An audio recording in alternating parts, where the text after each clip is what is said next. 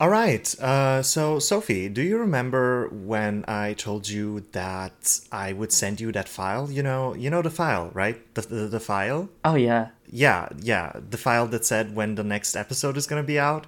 Uh huh. Yeah. Yeah. Yeah, I, I'm sorry it took like six months to send it to you, but uh, now that you got it, it's today. Today's the day. Oh, today's the day. Today's Great. Welcome, everyone. Let's make an episode. Yeah, it's another episode. It's it's today. Uh, welcome everyone to the Gears Cast. I am Chris, and I am joined, as ever, by the beautiful and stunning and lovely voice having Sophie. Hello. Thank you. So, how are you doing today? Oh, I'm doing great. I just recently graduated uni, so I am having the time of my life just chilling and doing fun stuff like recording podcasts again. Yeah, I mean, congrats on that. First of all. Yeah, I think that's that's pretty fucking awesome. Uh, I'm working on mine as well. I'm gonna be uh, done probably early next year, so pretty hype. I can't wait to be a professional podcaster just like you are right now. This is now my job. Yes, quite obviously, famously. I'm having a little bit of a crisis, uh, also famously. My friends, my family have known about this. Uh, I usually get really sad around my birthday each year. And this year, my birthday rolled around and I was sad as usual. And it just like kind of didn't stop. so now we're like a week after my birthday and it's, uh, it's, it's, uh, I'm working on it to stop. I'm, I'm like waking up at 6 a.m. every day and I'm doing my chia bowls and doing my stretches and doing my yoga. I'm working on it. But you know what the best medicine is? Is it video games? No, I no, especially online ones. No, wrong. Uh, it's uh, it's creative stuff. It's podcasts. So here we are. We're curing myself today. Hope it helps. Oh, it will. It will. I'm, I'm sure of it. We're not going to be talking about any news because, quite frankly, like, who cares at this point? Like, ooh, Activision is doing an Activision again, and EA is doing some microtransactions. Boring. I want to know about uh, five year old games that Chris has played. Also, by the way, we don't have five hours of this podcast, so we can go over all the news we missed in the past half a year. Yeah. what did we miss? It was mostly just like a bunch of companies getting sued. By the way, the the Epic and Apple thing, like the I think we talked about it briefly last time. Turns out both lost. Like Epic just needs to pay like Apple back all of the money they cost them, and Apple needs to stop being a dictator about the apps that are on their store. So like, hooray! the companies got wrecked. The famous lost lost situation where only us, the customers, win. I've waited so long for this to finally happen, and now it did. Oh, yeah. Well, that's that on catching up. Do you want to start? uh, sure. We're just gonna be talking about games that we have played in the past half year today. So I'm gonna start with a. If you're listening to this podcast in order and you just listened to the episode we released half a year ago, then this will be a good segue. Uh, I am talking about Curse of the Dead Gods, which I have played a little bit half a year ago, and since then I've played a bunch more, and I have a bunch more opinions on it, which you all are excited to hear, I'm sure. I definitely think that Curse of the Dead Gods kind of got shafted a little bit, like getting popular close to when Hades got popular, mm-hmm. because I feel like the comparisons that were made to Hades just kind of shed the wrong light on the game. Curse of the Dead Gods doesn't have an impressive story or as much of an impressive story as Hades does, but I think it's a game that just excels in other aspects. Uh, namely the gameplay. I really, really enjoy the gameplay. I've played about 30 hours now in total, and it's really good. I'm enjoying all the different weapons, and I'm definitely enjoying getting more of an expertise on the combat because there's a lot of hidden tricks. Uh, you can do like perfect dodges and perfect parries, which give you more stamina. You can let your enemies get killed by traps instead of you killing them yourself. And combos are fun as well. it's just a really great combat system that I feel like is worth exploring a bunch more. I've played the game as well, as mentioned last time, but I, I haven't really played since. Uh, what I'm wondering is because I never really got to the longer, harder dungeons, because obviously the longer a dungeon is in Curse of the Dead Gods, the harder it is. Do the upgrades and like the offers and the bargains, do they get more complex? Have you been surprised by like a lot of the curses later on in the later temples, or has it been mostly the stuff that you already knew? I can tell that even 30 hours in, I am still finding new curses. Oh. Not often. I don't know how the game works in the background, of course, but from my experience, it seems there's like a rarity assigned to the different curses because I've been getting some a bunch but there's been some that like I only ever got once and it was in the later dungeons. There is still new stuff. You can like find cursed weapons, which I don't know if you ever got to which are like a special type of weapons that is really good at something but also gives you some sort of a unique debuff like maybe generate darkness whenever you kill someone or maybe you deal way less damage in the light and normal weapons generally don't have drawbacks. Definitely those weapons are really fun to play around with. So i would say there's still a lot more to see partially in the curses department and in the weapons department, but I would say the most new stuff is the bosses and the enemies. I don't know how far did you get? I got decently far. I got basically to like half of what the temples have to offer. Like a, you know how you gradually unlock basically the difficulty levels. Yeah. And I finished all of the middle temples. Okay, so you finished the ones that have length too, like you fight two champions, right? Two champions. Those I've I've all done. Yeah. There's a bunch more, and I have not yet gone through all of it. Oh. So I cannot say how much further it continues, but basically the third tier is you fight the two champions that I have previously fought, and then you fight a boss, mm-hmm. which is unique to that temple. Then there's like a, the tip of the pyramid.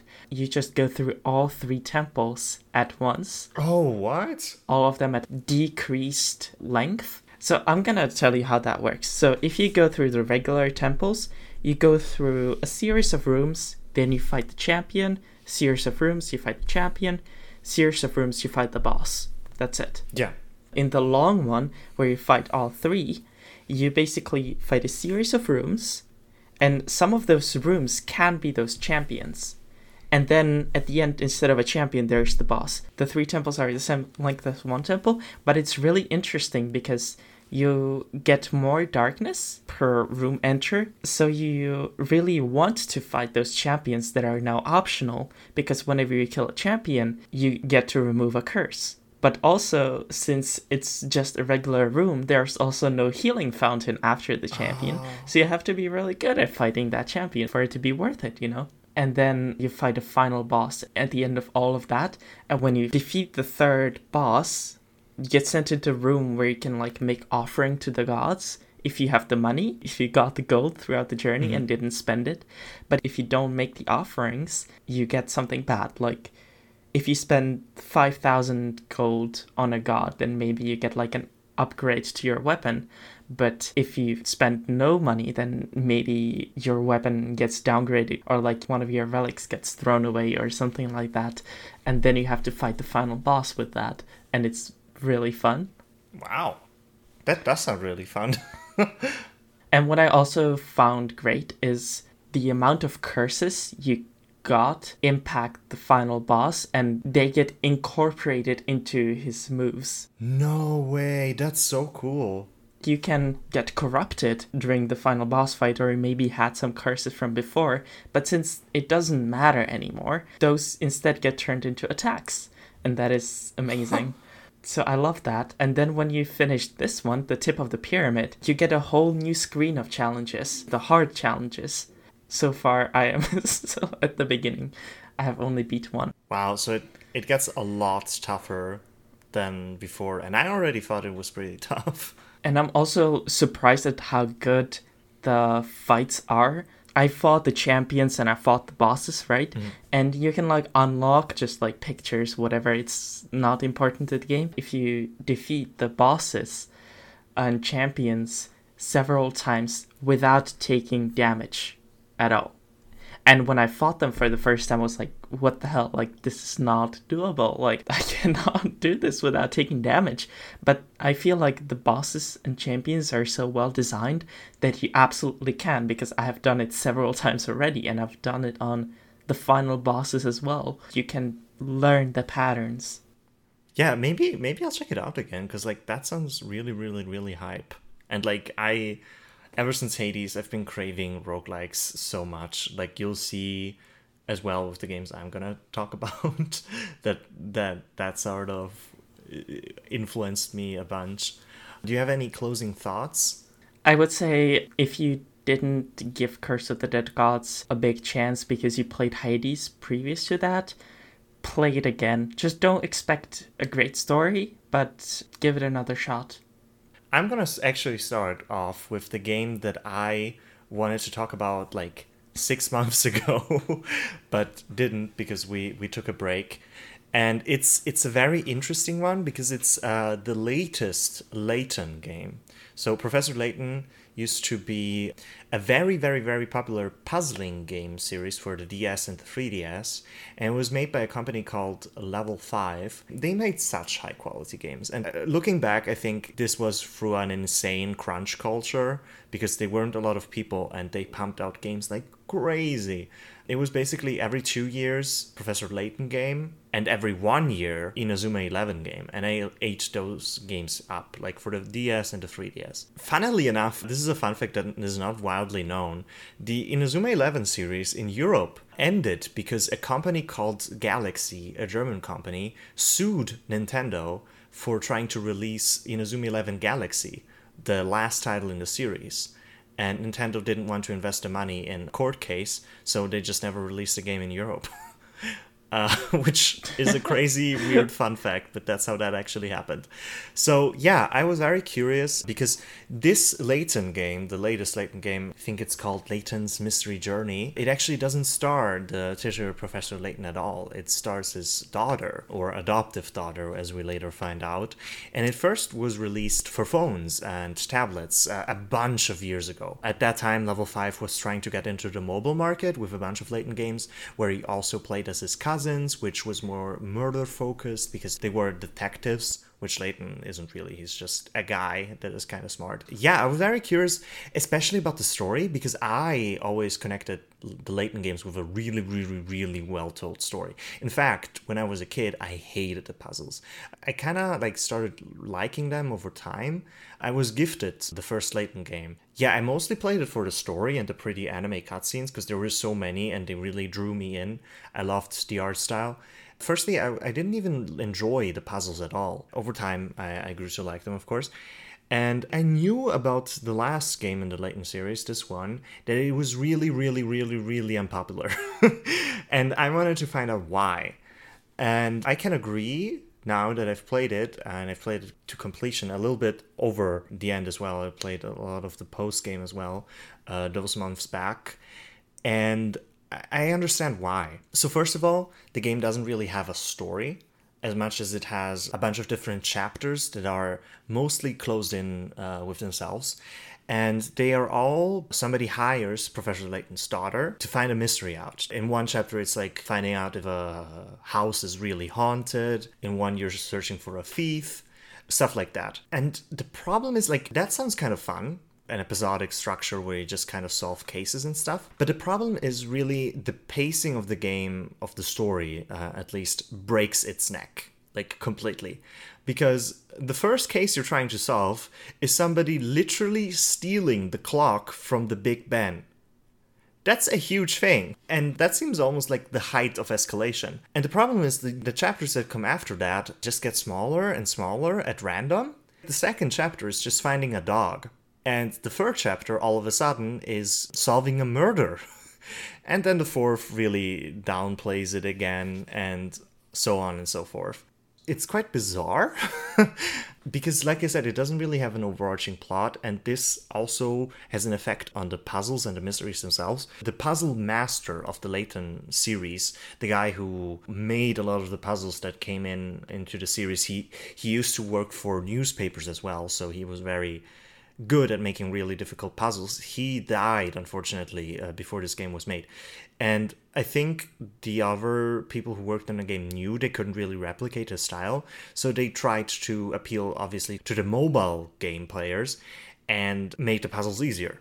But the problem with that as well is that it kind of all just melts together with the story not really going anywhere. The puzzles themselves also don't really go anywhere and they're very rarely tied to the story.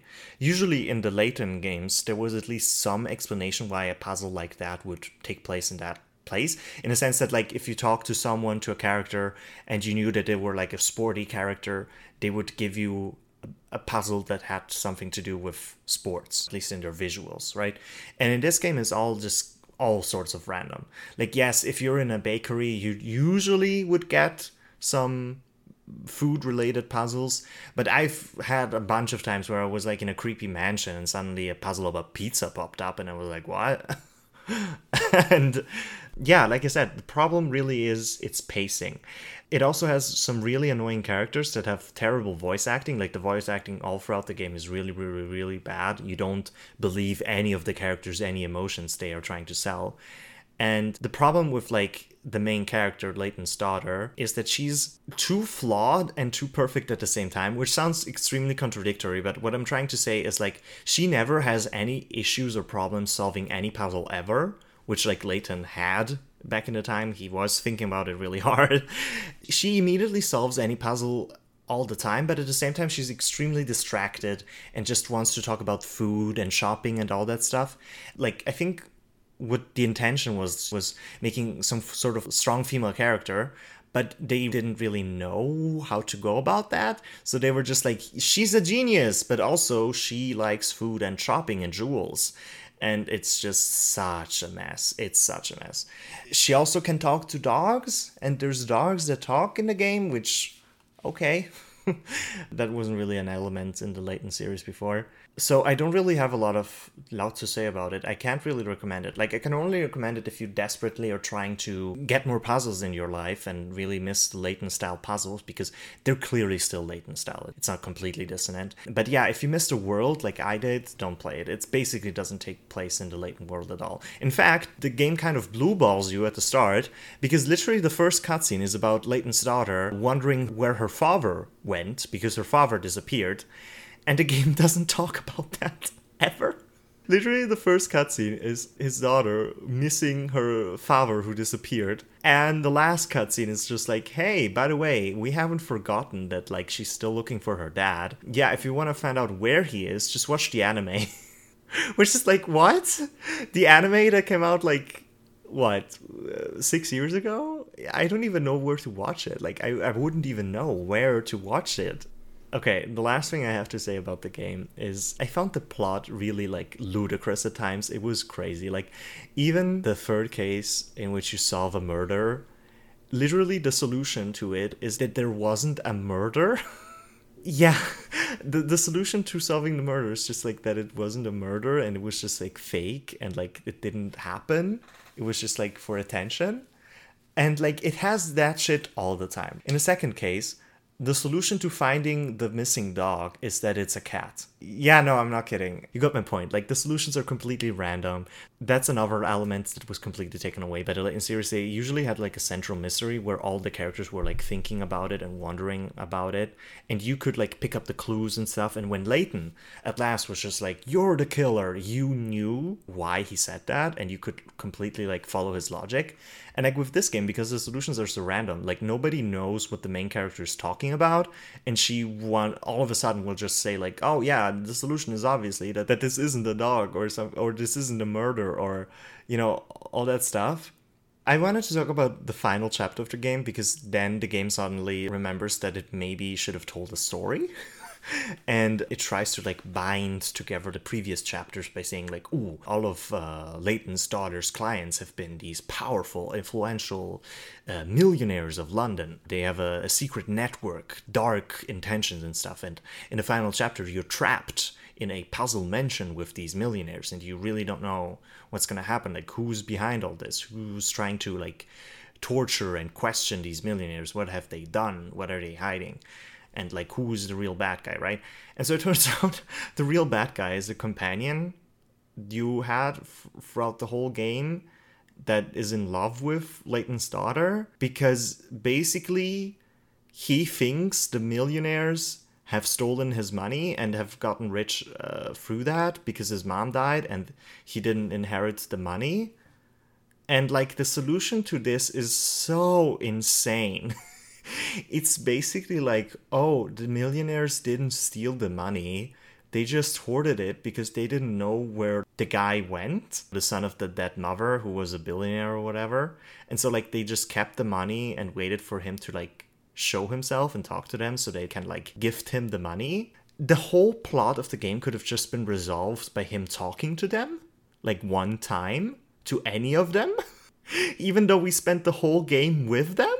And it's just insane. The way it portrays money and rich people and millionaires and stuff, it's just crazy. Like, I've never seen this shit. Like, it portrays all of these crazy millionaires who spent their money on the most random bullshit. It's just like these do good people that are like, they earned their money, this is all deserved this is you know good and they're good hearted people and now they're friends with this guy again who tried to kidnap them and got arrested it's just what layton's daughter's companions are a talking dog which only she can understand and a guy who is in jail I actually found the game in a used games bin uh, a couple weeks ago, and I picked it up. So oh my god, you're gonna love it.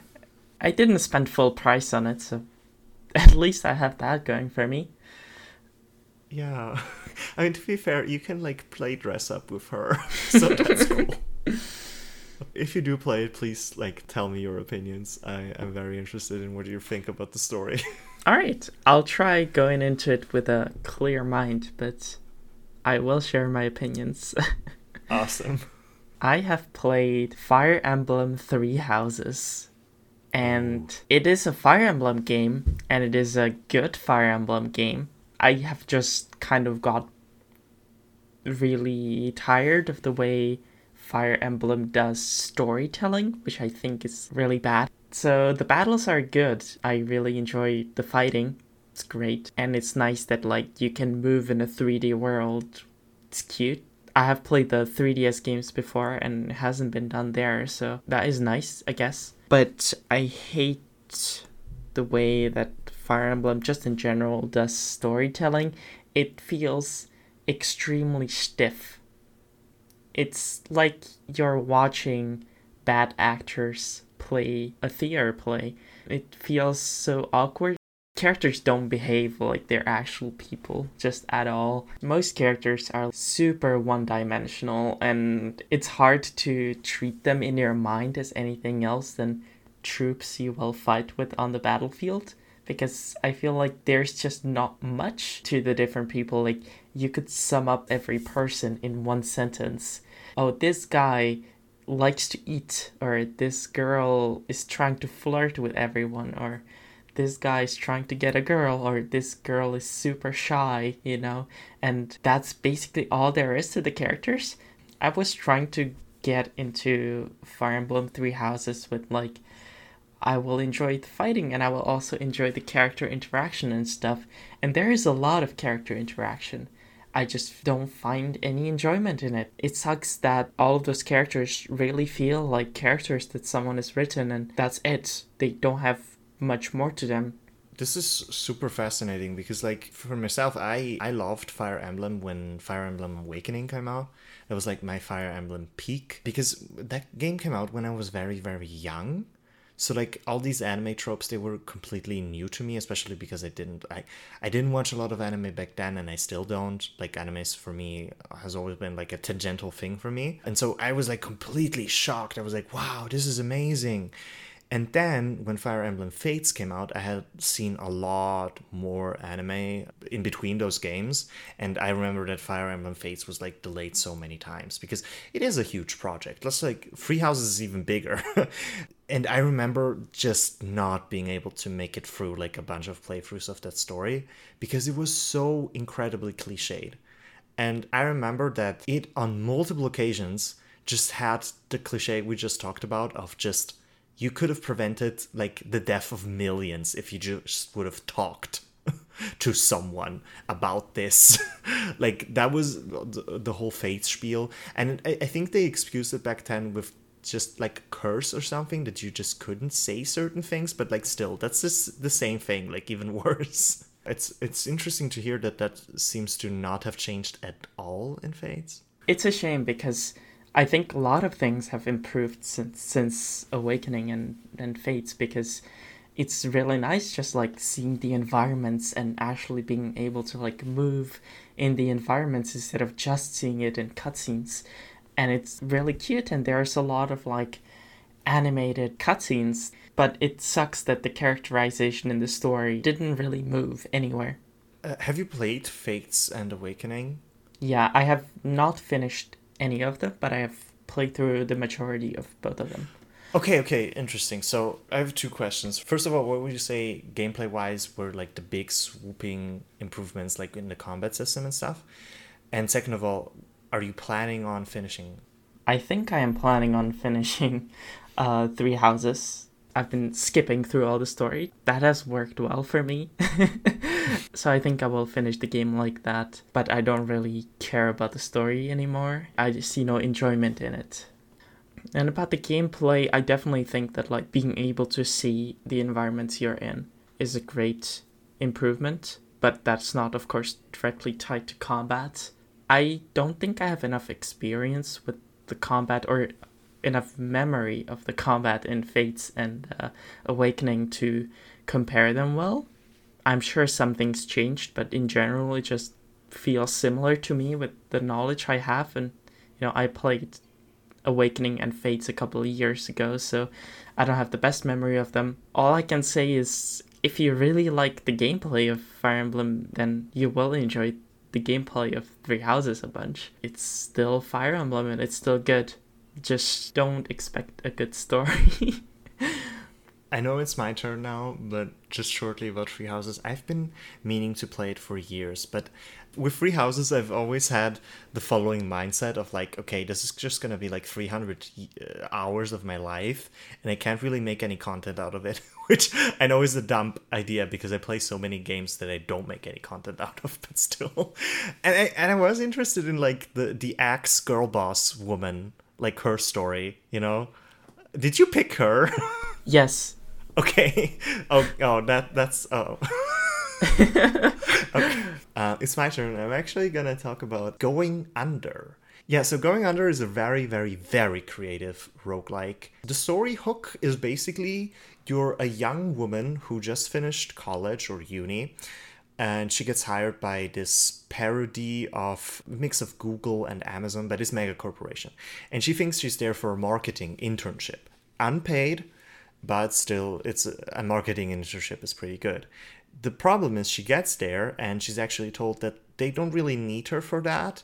In fact they need her to explore the catacombs beneath the mega corporation because it is full of monsters who are created by dead other corporations. This sounds a lot more darker than it is. Um, graphically, the game is super interesting because it actually looks like you know all these ads by the modern companies uh, like Google and stuff where they have these uh, these people who don't really have hands and are just like very round and very stickman ish, very simplified. They've basically that as its in-game graphics, which I've never seen. is so creative, looks good but it also looks cheap.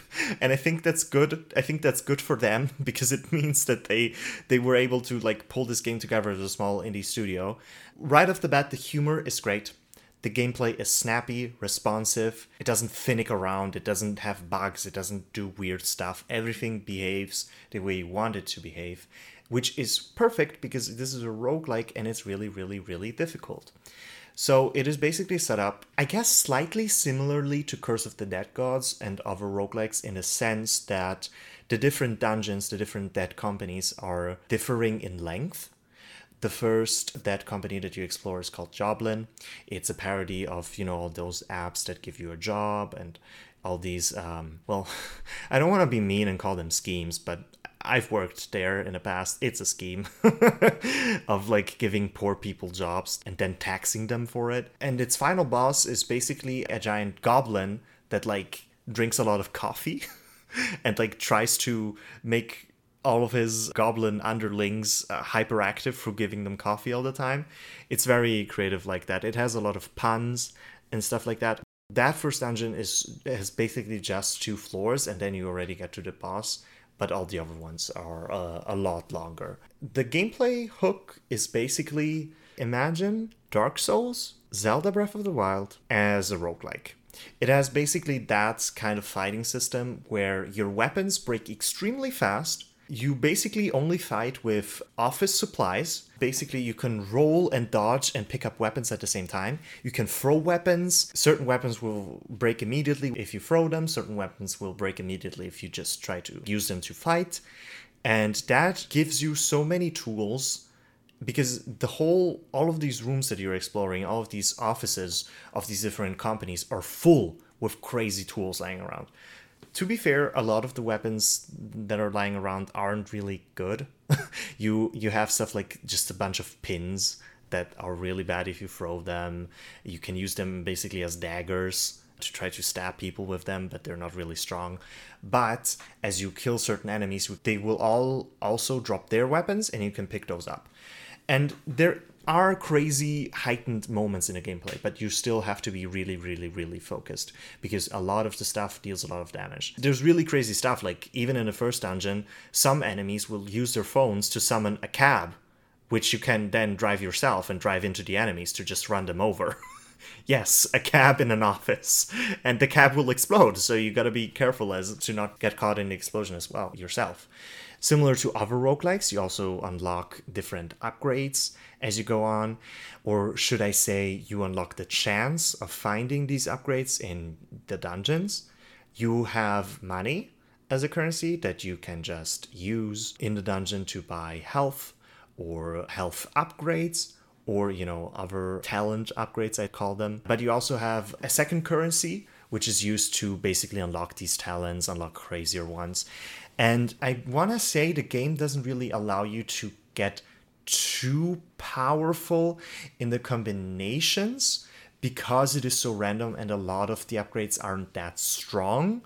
But I definitely think that if you get lucky enough with the upgrades that you find throughout the dungeons, you can get pretty insane. Like, there's stuff that makes you bigger or your hands bigger that makes you really muscular that makes your weapons bigger i found that the most useful because it increases the area of effect of the weapons uh, to no drawback and there's also interesting synergies that uh, fit to different playstyles like your weapons deal more damage if you break them. The weapon hit that breaks the weapon is like a critical hit, so you can look to just break your weapons all the time.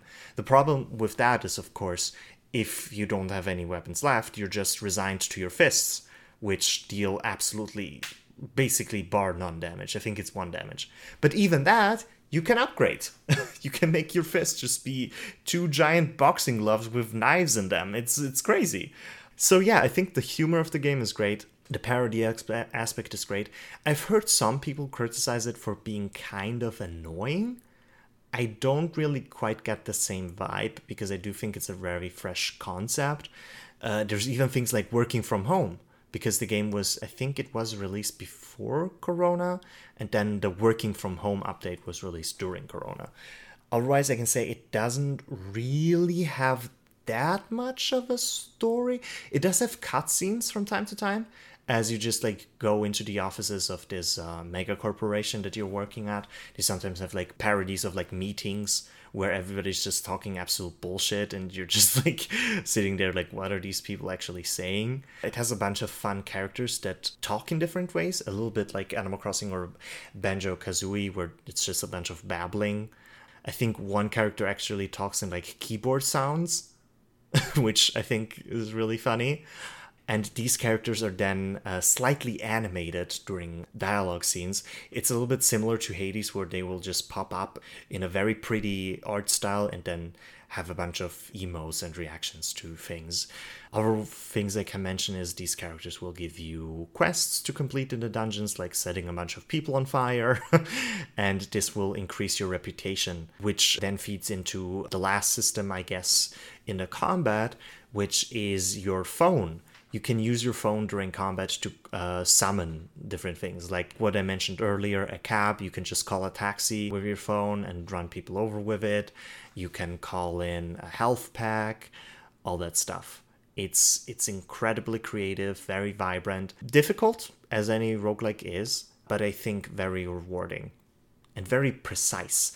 I think that's all I have to say about it. Uh, the last thing that I wanted to mention is that, uh, I, like I said, I haven't played that much, but I still really, really enjoy my time when I play it basically just because of the humor because the humor is also incredibly implemented in the gameplay in the dungeons themselves all the dungeons have unique mechanics of course where there's going to be unique enemies unique bosses unique uh, mini bosses as well so the one i'm at right now this parody of tinder it basically has this thing where you enter a room and you can then match or unmatch with a person on the floor if you match with them, the game will then say that you have got a date with them, and the date is just a mini boss. So you can decide if you want to fight the mini boss or not. And these mini bosses are the different types of people you may find on dating apps. There's literally a girl who will ghost you. She's like this this kind of parody of the shy girl with a lot of long hair and she's basically a ghost. Like she will become untangible and if you attack her a little thing will pop up that will say ghosted! exclamation mark. And she will try to ignore you and then just teleport away and spam you with emojis. Like literally she will just like stream out emojis out of her phone. Like a bunch of laughing crying emojis and stuff and I think if memory serves me right, you can even pick those up and like slam her with them. so yeah, that's uh, going under. An incredibly difficult, incredibly creative, really fun to look at game. I know you talked to me a bunch about the game and wanted me to try it out, and I think you convinced me. oh, awesome! I'm glad. Yeah, it's it's really crazy. Like, uh, I think you're gonna enjoy it a lot. Like I said, because I know that you're good at hard games. so yeah, the, the, the breaking weapons mechanic is something that you need to get used to, but you can definitely like really work around it and get really creative. So I want to talk briefly about Ori and the Will of the Wisps because mm. I know you have already talked about it in another episode.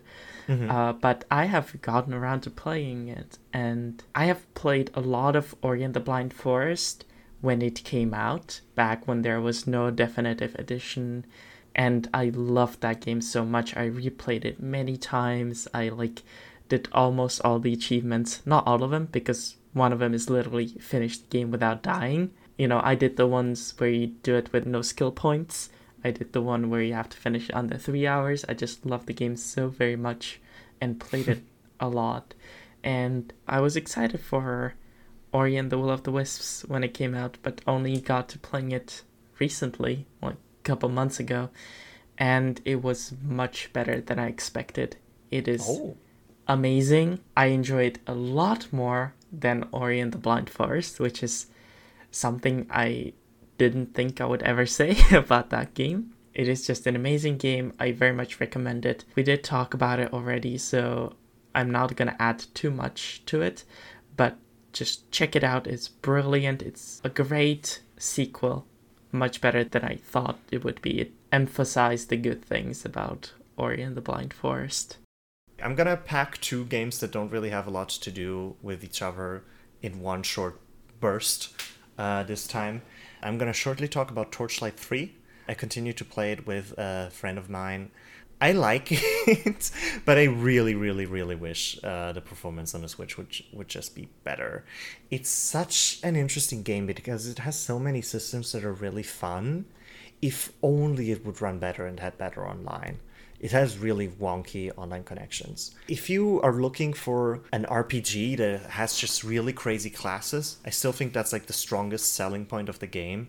Like if you want to play with a mage that needs to use shadow and light magic in order to achieve a higher Archon form if you want to play as an a ghost uh, pirate captain that spams ghost soldiers and cannons and has crazy weaponry and all that stuff.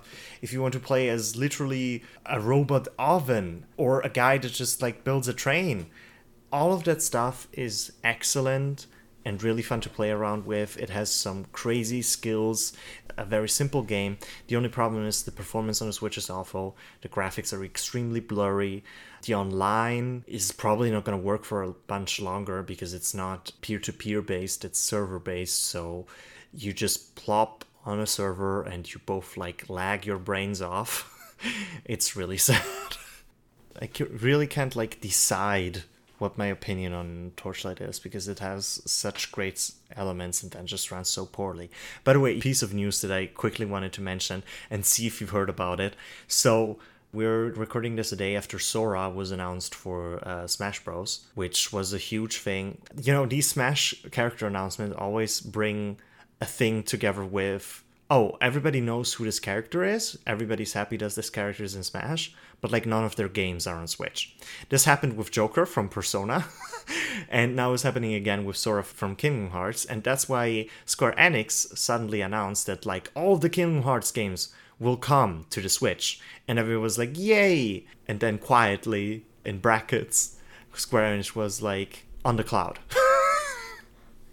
and it's like, as people justifiably have said, did you really just say a bunch of PlayStation 2 games are not gonna run on the Switch and you have to bring cloud versions of it? And Square Enix said yes. Look, I get it. I've been wanting to play Kingdom Hearts 3 for ages. I I hate the Kingdom Hearts story, but there's an amazing thing about just being in a Disney world and doing your fighting stuff there. I think it's a beautiful idea for a game to just like dive in a bunch of crazy worlds from movies everybody likes. Uh, but like what? that's that's crazy. Like I'm I'm thinking I'm actually considering maybe playing the cloud version of Kingdom Hearts 3. But internet is such a delicate issue. As long as like capitalism doesn't calm the fuck down and allow everybody to have a good stable internet connection, cloud games are just not going to be a thing. I just found that really noteworthy and interesting. I think they're selling it all of it in a huge collection, so it's not even that you can like buy Kingdom Hearts 1 or 2 or 3 separately, but still, that's just a crazy idea. like, who thought about that? That is wild. Like, I can't bring myself to have strong feelings about it because I have never been interested in Kingdom Hearts. I tried getting into it, it never just caught me that is wild. I don't know if there's like a, a lower production cost associated with cloud versions or something like that. I don't know, but I can't imagine its performance. I think there's like a really lower cost connected with it, uh, if not like basically no cost, because you're, I mean, uh, I don't want to say no cost, but I think it's a very, very reduced one because you see it with a bunch of like major AAA titles where you're just like, oh, by the way, there's a cloud version for the Switch, I guess. Because basically, you're not really doing anything. You're just like buying a server, you're buying a, P- a PC cloud server, which I don't think they're that expensive, and then running some sort of like method for the Switch to interact with it you're not even adapting the game to, for the Switch at all, right? Like you're just literally coding like when the switch on the other end of this uh, phone connection presses this, this is gonna happen, right? Like it's not switch specific. You know what I mean? Like this could be optimized for a PC, for an Xbox, for anything, right? Like it's just buttons to be coded to do something on another PC the whole cloud gaming thing it's just like when are these servers going to be shut off because i don't think the the hitman absolution cloud is going to run forever for the switch like right like in five years who's going to care about that? I enjoy that when i buy a game i just own it forever even though you know maybe there's some reduced capacity. Maybe if i buy Smash Bros, then maybe in 20 years I won't be able to play online, but I will still have Smash Bros single player and Smash Bros local, you know? And I just dislike the thought that I buy a game, I pay for a game, and essentially it's up to the company to determine how long I can play that game. I want to talk about Luigi's Mansion 3. it's a fun game. It's a it's a Luigi's Mansion game and it's really fun with its environments. I personally really enjoy the graphics. I enjoy the levels. I enjoyed the bosses. It's been really fun. I do think that the game is a little bit clunky in the controls. Uh, it took me a couple hours to get used to the way the vacuum thingy worked. and the movement is just a little bit clunky. It's not as smooth as I would like. So I very much enjoyed the game, but it's been a little bit tough at times to move around and actually do stuff. So I do have that bit of a gripe about it. But I think it's still a pretty enjoyable experience. Have you have you played or watched Luigi's Mansion? I've played it, and I, I, think it was over a year ago. At, at that point, I've just like played a, couple of hours of it in like the mid stretch of it, and I really liked it. I think I I thought it was really fun. You can also play it uh, in two player co op, and I I thought the game was just like really pretty to look at. Like it has some really really nice animations, especially. Like they're so expressive. Luigi's like facial expressions and like those of his opponents it it's just all like really like it draws you in. It it brings such a fun lighthearted atmosphere. Yeah absolutely. I think the graphical and level design is really good. Literally my only gripe is that the controls are a little bit stiffer than i would want them to be I have played Pokemon Unite. Not the phone version, the Switch version, which I heard that the phone version literally has a gameplay advantage on the Switch version. What? Yeah, because it has like uh, it's like zoomed out a little bit more, and the Switch version isn't, which I don't really understand. I thought that was intentional, whatever. I- I'm sure they're gonna fix it. They actually listen to the player base a bunch, which is weird. The big thing with Pokemon Unite is that when it was released, I'm not sure if it's still like that, but at least when it was released, the game was pay to win. I know there was a lot of debate on it, and I don't know why so many people like jumped to its defense and were like, "No, it's not pay to win. See this and this and this and this," and uh, it's just like, no, it was obviously pay to win. Basically, the game has items, held items that can be applied to your Pokemon before the match starts, similar to how runes work in, say, League of Legends, where it's just like pre battle, you equip your Pokemon with a bunch of stats and a bunch of effects, passive effects, that are gonna benefit its playstyle. But these items could be upgraded with in game currency or money. And every 10 upgrade levels, it goes from 1 to 30 it gained a huge bonus in its effect and its stats. These items, even at level 30 at max level, they didn't give you like 200% damage or anything crazy like that. But they gave you a substantial increase to whatever stat you wanted to increase, as well as a strong effect, obviously. And so like people were like, okay, look, but these effects aren't that powerful, and you would literally have to like spend a hundred euro to upgrade a bunch of these items to level 30. Like, what's the use? To which my answer is, okay, but that doesn't change the fact that it's pay to win. and in a MOBA, especially like the most broken pay to win character of the game was Absol, which is just like basically a critical damage assassin which normally had like a r- low crit chance and wouldn't have such a high random chance of just like one shotting you. But if you upgrade like just a bunch of items that give him crit chance and crit damage, he would just like go around one shotting people all the time.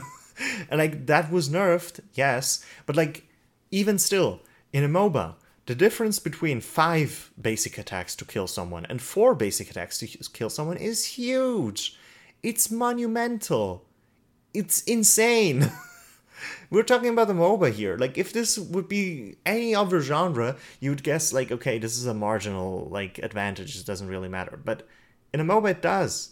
So, yeah. And the pay to win is not even, like, the reason that I stopped playing it. I actually think the game is really fun.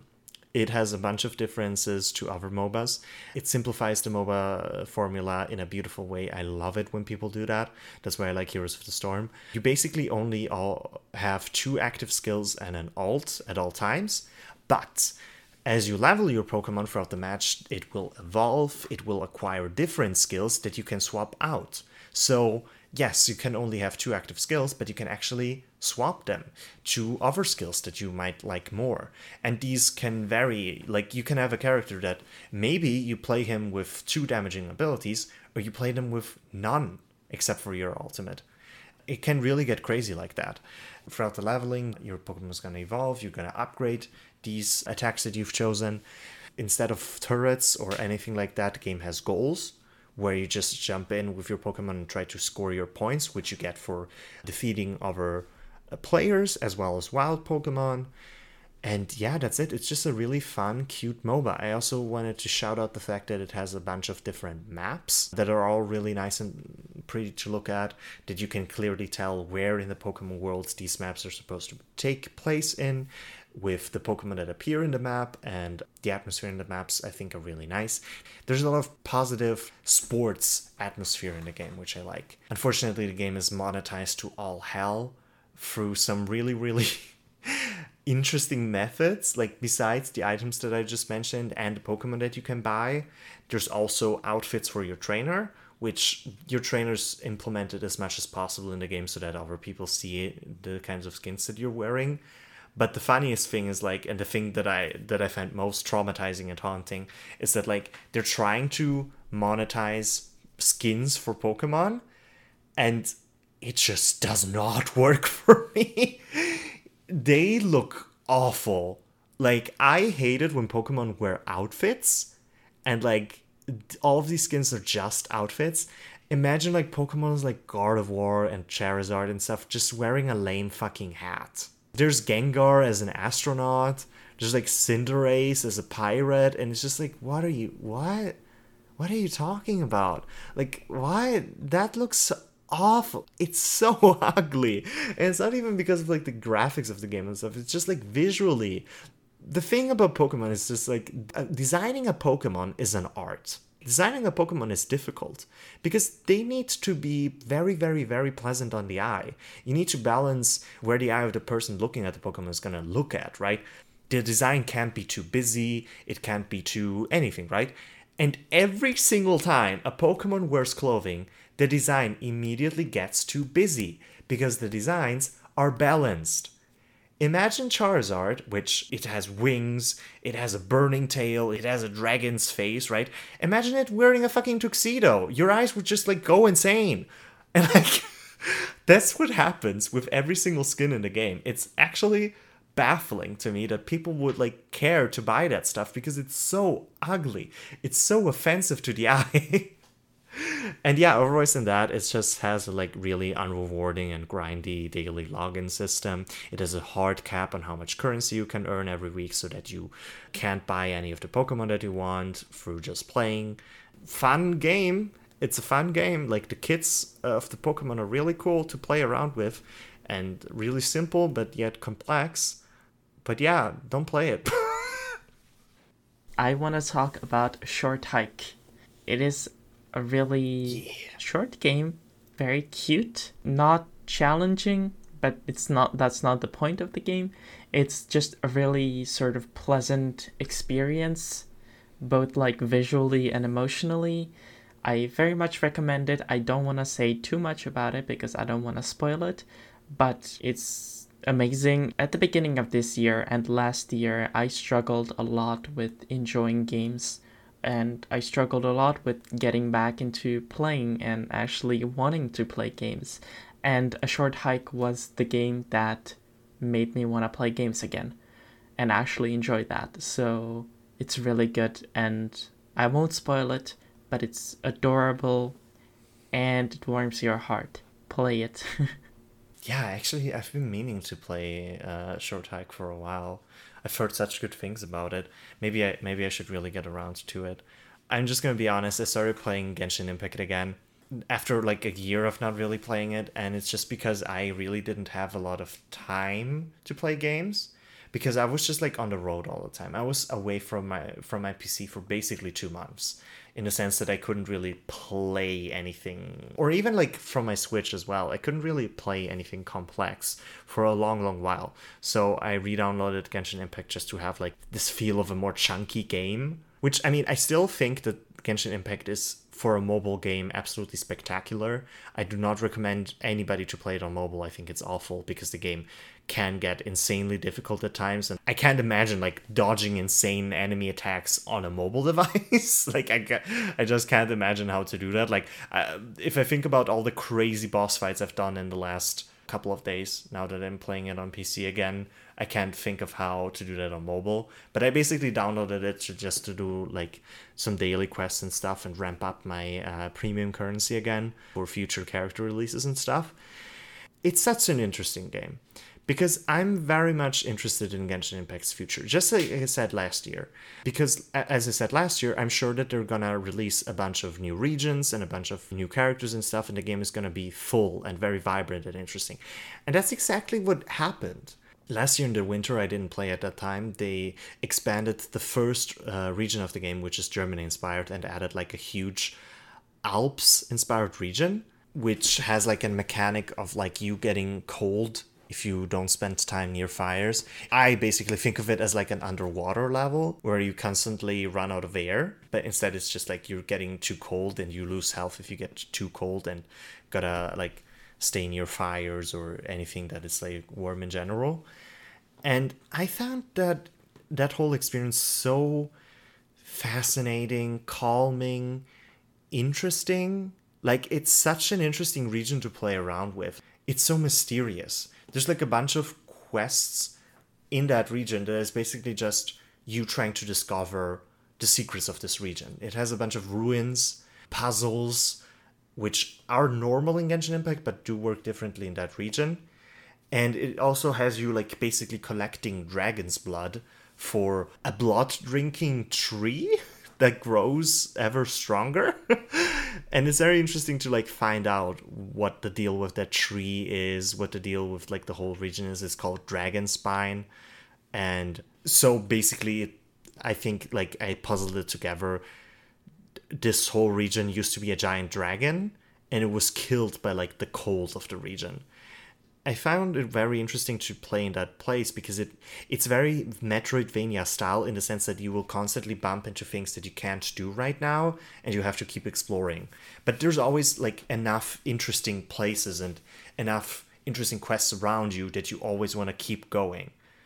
You remember the places where you couldn't go back then so like the final goal or one of the big goals of the region is to like reach the peak of the mountain which basically has like the highest peak of this place as well as probably the highest place in the whole game which basically has this giant spear a giant ice lance which killed the dragon in the first place stuck into it you unlodge it out of the mountain and it's just like it's now permanently flowing above the game world which looks so cool and impressive which then just changes the areas that you can visit and stuff.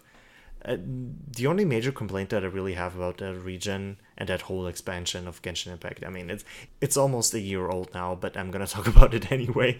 Um, is that I wish that after you solve that many mysteries, after you clear that much ice, after you melt so much of it, and you make this blood dragon tree so much more stronger, that like the cold effect would diminish. The more you explore there, the more like fine grain your exploring gets in this region, the more annoying the cold effect is because you you're no longer engaged in the cold effect. Like when when you first get there, it's something interesting, and something new. If you just want to complete the region and explore it to its end, it's just really annoying to do. That's uh, Genshin Impact's Dragonspine region. I'm now gonna go to Inazuma, which is which is its Japan inspired region in the next few days. I don't understand why people uh, keep complaining about there not being enough to do in the game. I think the game is like full of content and it constantly has events and stuff. What I said last year still applies. Incredibly greedy, never gives you any characters, really, really, really tries to get that money from you. But I have to say, there's a monthly thing that you can pay 5 euros for if you pay that monthly thing, if you really play, it basically has like a battle pass kind of deal where every month you can pay between 5 and like 25 euros. The best package is like 15 euros. So 15 euros a month is just like a World of Warcraft type price. If you really play the game that that much, I think that's totally worth it. And I've been doing the 5 euro thing for 2 months now and I have so much premium currency that I'm just like holding on to because there's no characters I want to get right now that are offered right now. I still think it's a really good game. I still think it's a really fun game. I still think it's a very magical game in its own way. I definitely think the storytelling has gotten worse than the last time I've played. But otherwise, I can still like fully recommend Genshin Impact. You just really gotta watch out for uh, the way they make money.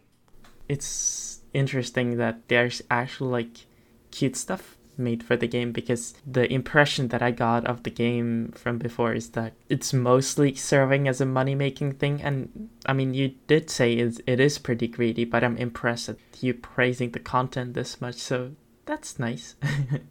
yeah, it's it's very interesting. Uh, uh, one last thing that I want to mention is like I, I really regret that I haven't played it in the past months because it had such insane events that I completely missed and people didn't really talk about it.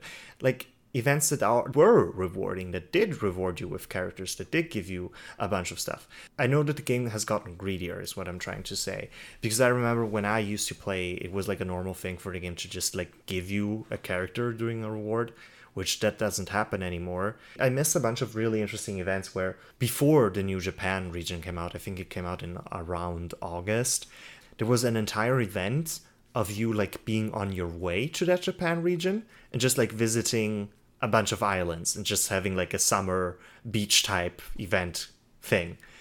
That was apparently a huge region of uh, summery islands and stuff for on your way to Japan that was just for an event and they completely removed that region which is crazy to think about like imagine an open world game where a region is added for free that is huge for an event and then the event is over and the region is gone That is so wild. yeah, like imagine having that much money. That's okay.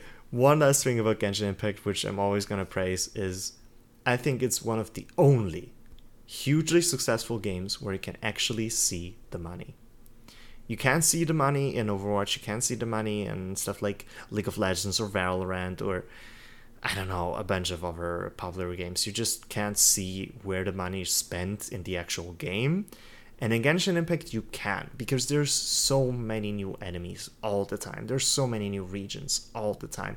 There's so many cutscenes and so much voice acting and all that stuff every single patch. Like not even just event or every few months. Like every patch, there's new cutscenes, new voice acting, new crazy shit. I think with Japan, with the J- Japanese region, there's even a new island every single patch so, yeah, it's greedy, but you can see where all that greed and money goes to. Okay, that's it. I have one last game to talk about, and it's Pokemon Mystery Dungeon, the deluxe version. and Ooh. if you don't know what that is, uh, Mystery Dungeon is basically a roguelike sort of style of game. And the Pokemon versions, you are actually playing as a Pokemon or as a human who got transformed into a Pokemon, and you have a sidekick, and you're basically traversing dungeons that are randomly generated, and you are fighting enemy Pokemon, and you're recruiting them, and you're completing quests. It's just a world full of Pokemon without humans. I have played the original, so this is a remake of a previous game.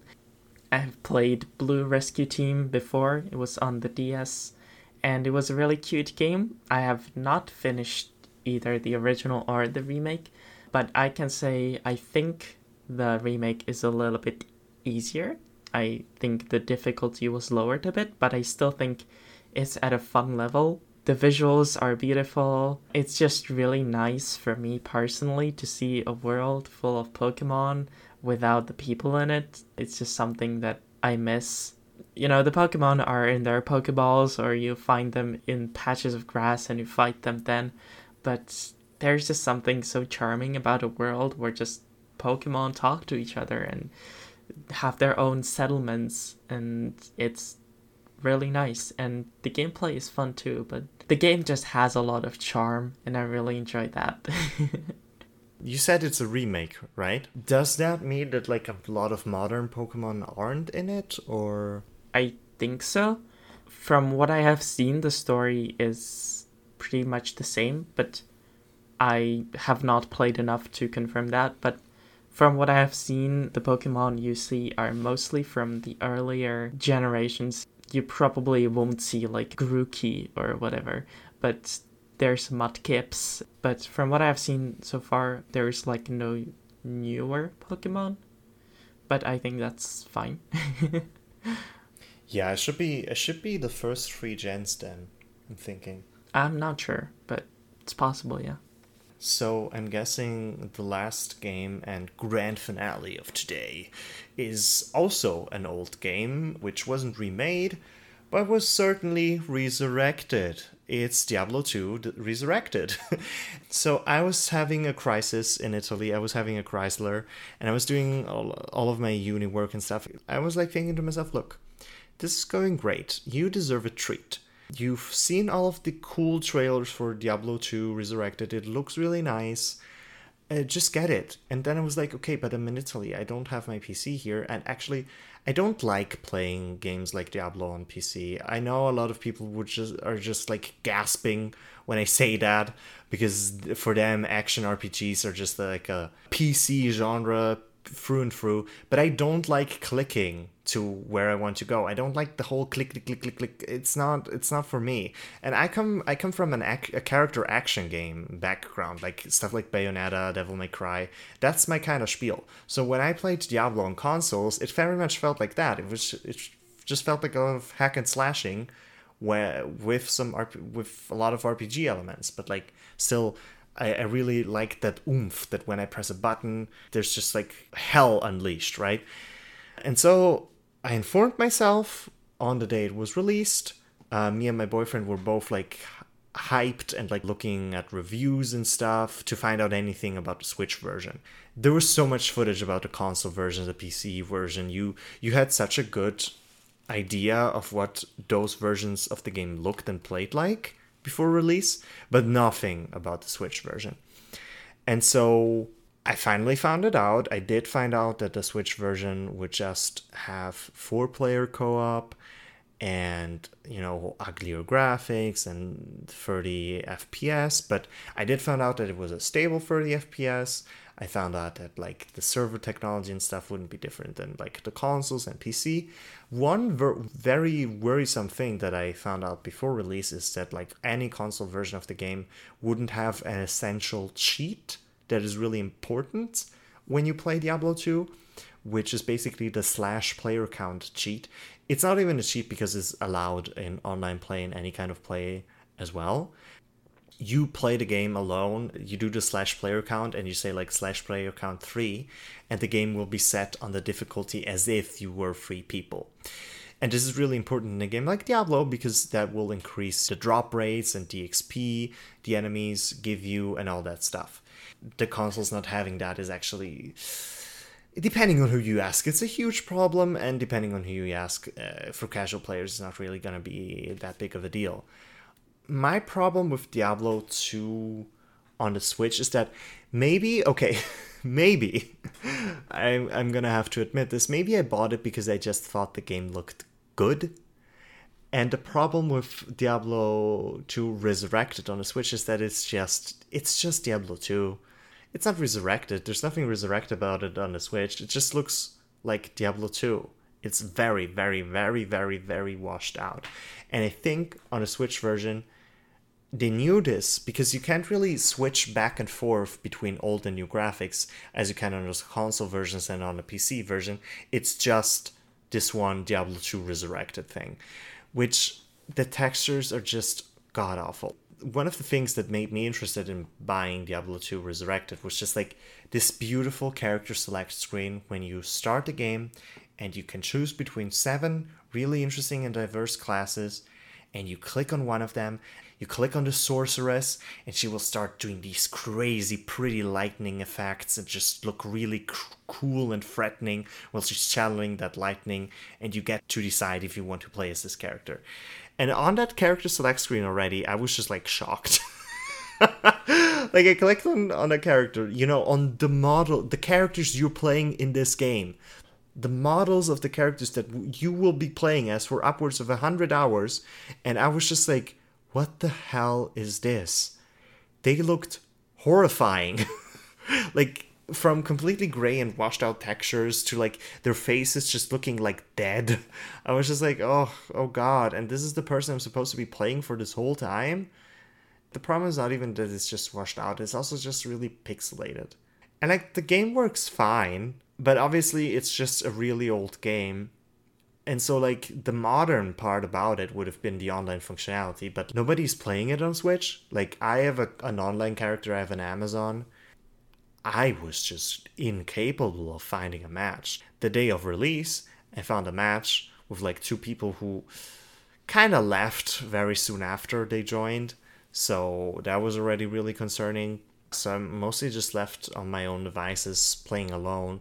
And it's a really difficult game because it is so old. So it will have like a lot of sudden gating where all of a sudden an enemy is incre- incredibly strong, even if it's not a boss, and it would just like eat you up immediately.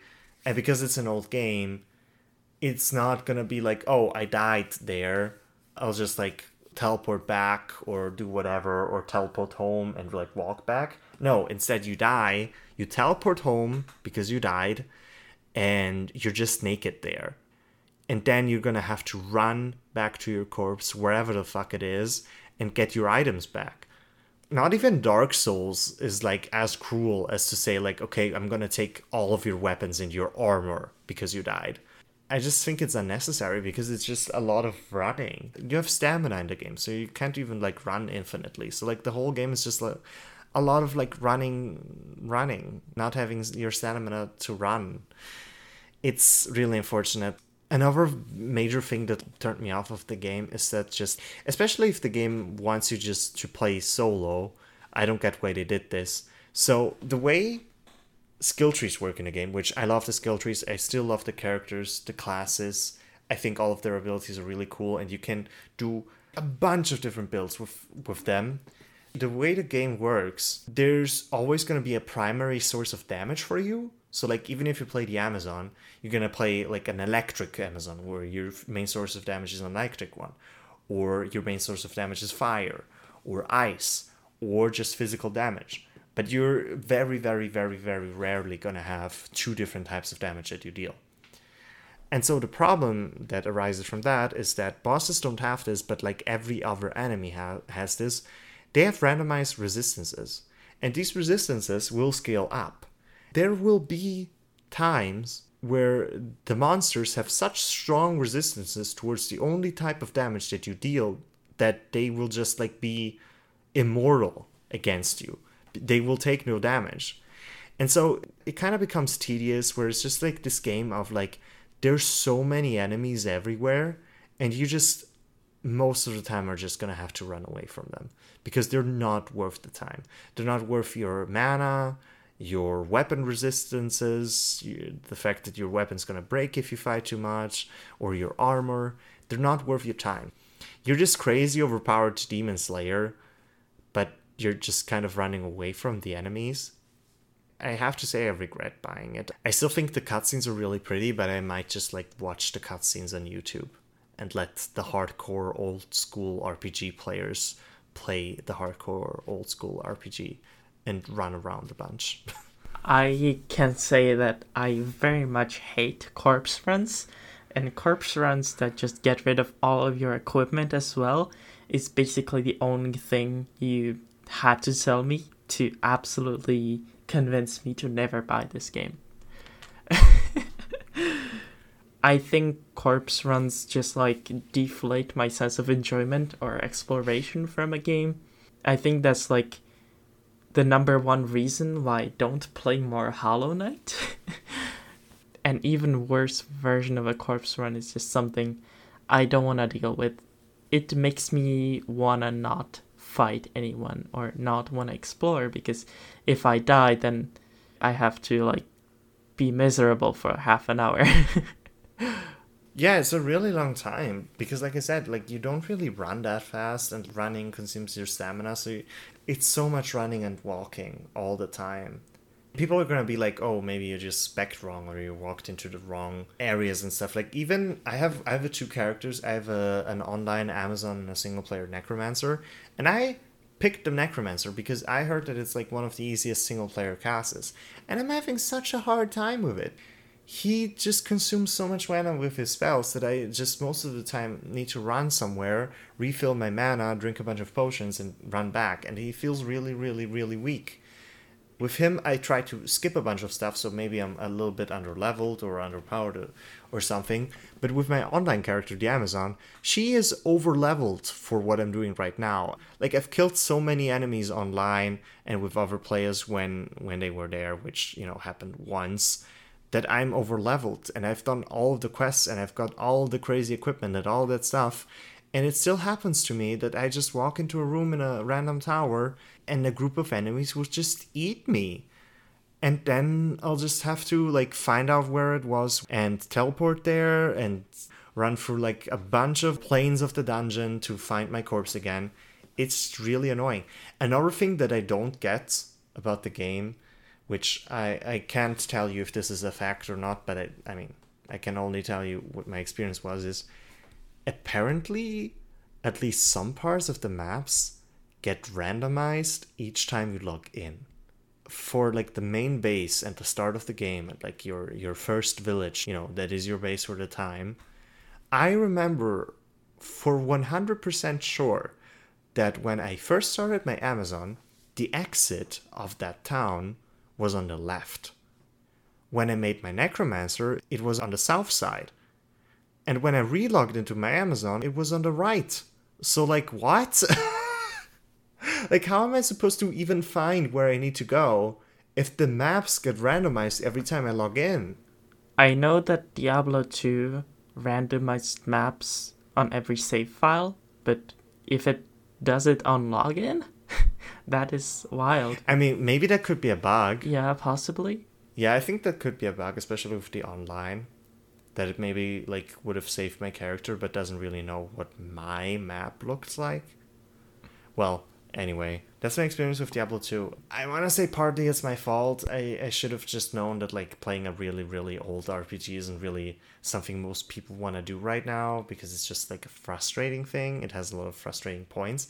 But I just really like, you know, I really like characters in RPGs. I think the, their skill trees are so fascinating and cool and have so many interesting elements. And there's a bunch of things that I like in the game, for example, that most items are valuable, even if they're not very rare, even on a high level.